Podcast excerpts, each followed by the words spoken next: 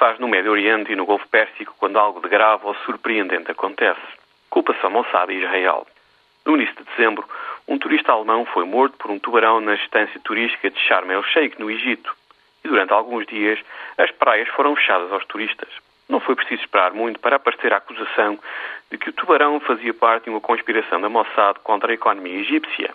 No sábado passado, um turista suicida assassinou 23 pessoas e feriu quase uma centena numa igreja cristã copta na cidade de Alexandria. O dia ainda não tinha acabado e lá apareceram comentadores influentes na imprensa egípcia a defender que, se calhar, o ataque tinha sido levado a cabo pela Mossad. Houve mesmo quem sugerisse que a Mossad controla a Al-Qaeda. Imagino que alguns nas zonas tribais do Paquistão, Osama Bin Laden tenha ficado bastante desapontado com tanta tolice. E hoje o público noticia que um infeliz ave com uma anilha e um transmissor GPS com o nome da Universidade de Tel Aviv foi detido na Arábia Saudita por, claro, espionagem da Mossad e conspiração sionista.